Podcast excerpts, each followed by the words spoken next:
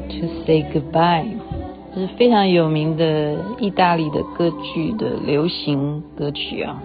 如果我们好像是 Vegas 吧，那边的水舞秀，我们常常会听到这首歌曲。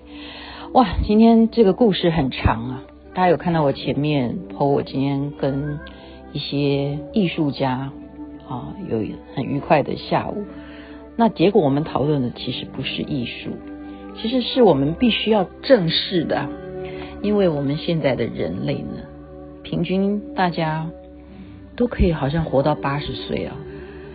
那么少子化的情况之下，其实年轻人也都开始养宠物了，所以要讲的就是黑猫之情。大家知道有这个偶像剧吗？在八月初要播出了。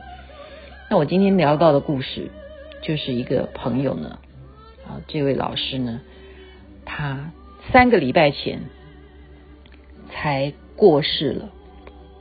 猫，他所爱的黑猫啊，真的是黑猫之情啊。那是很突然的，忽然有一天他就生病，然后去检查呢，哇，花了他很多钱，就是胰脏癌，然后就扩散，然后猫很痛苦啊。那他每天要花的医药费可能都要上万，他想说换一个医院好不好？结果另外一家医院更贵。那这是有两只猫哦，一只公猫，一只母猫。那母猫先生病的，就过了几天还是不好，那回到家就往生了。哦，很伤心，很伤心，全家养了十四年。那奇怪的是呢，才过了十天，这个黑猫也走了。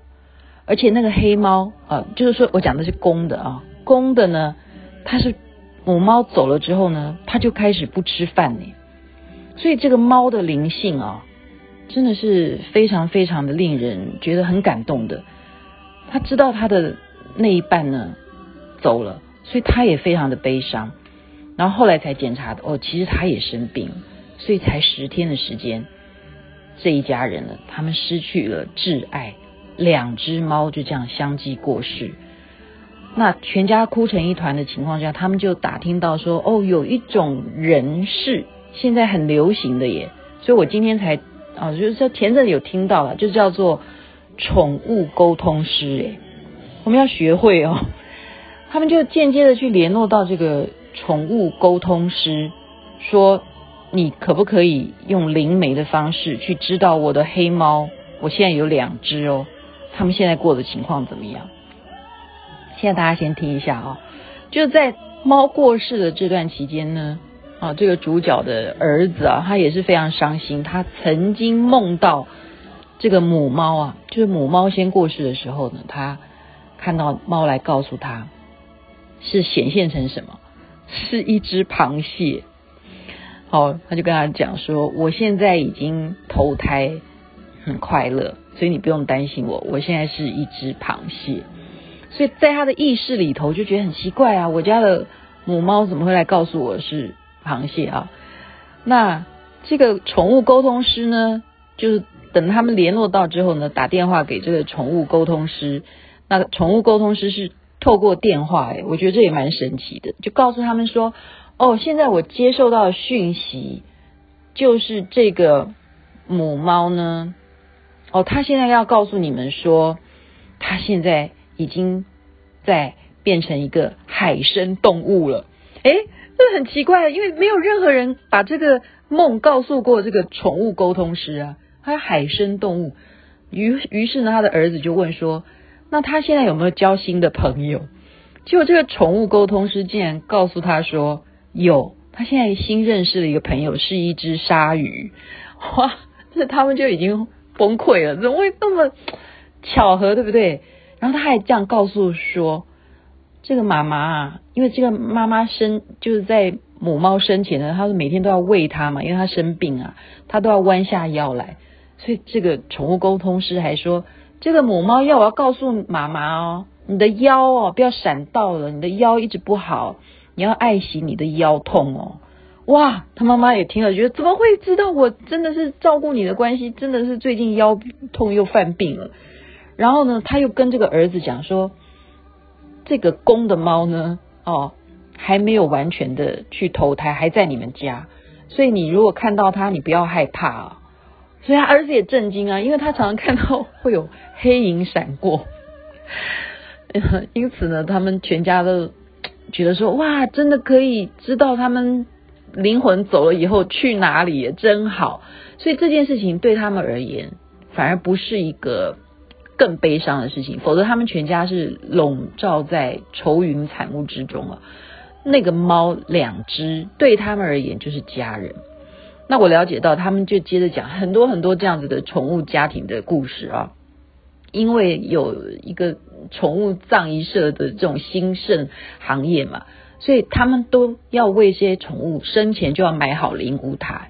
有一个家庭他说他们是一只狗去世啊，他们都会有名字的哦，比方说你是姓徐啊，就是徐小都啊，你是姓罗啊，就是罗小猫什么，我不知道我不知道罗中宇的猫是姓什么，我不知道叫什么名字。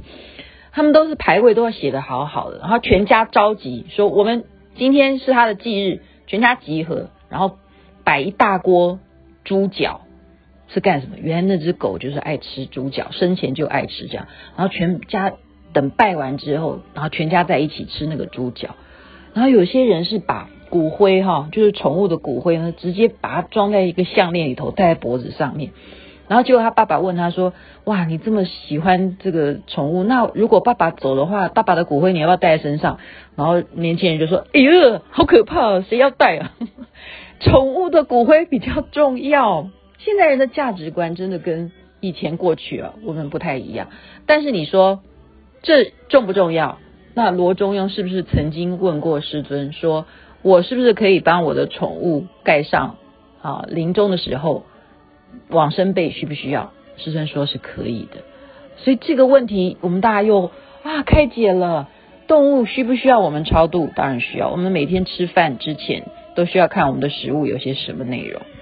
所以这种 time to say goodbye 告别的时刻，其实不一定是真正的告别，他们还会有啊更进一步或者是往下去的一些情境，这就是轮回。所以生命当中生生不息的这样子的灵魂，我们来来去去，在佛法来讲当然是无常，我们也要看淡，人生一场梦。可是对于曾经陪伴我们这些宠物，我们都已经把它视为家人的话，我们一样平等尊重，一样是要好好的善待它的生前以及它的身后。所以今天分享这样子的故事，告诉大家说，哦，有一个宠物沟通师的行业出现了，到底它是什么样的情况可以做到这种沟通，也是值得我们好好的万味啊、哦，去了解一下，分享给大家，也把这个好听的歌剧让大家一起来欣赏。祝福大家有美好的一天，每个人养宠物都要好好的爱惜它，任何的生命我们都不要去伤害，尊重生命。南无阿弥陀佛，南无观世音菩萨。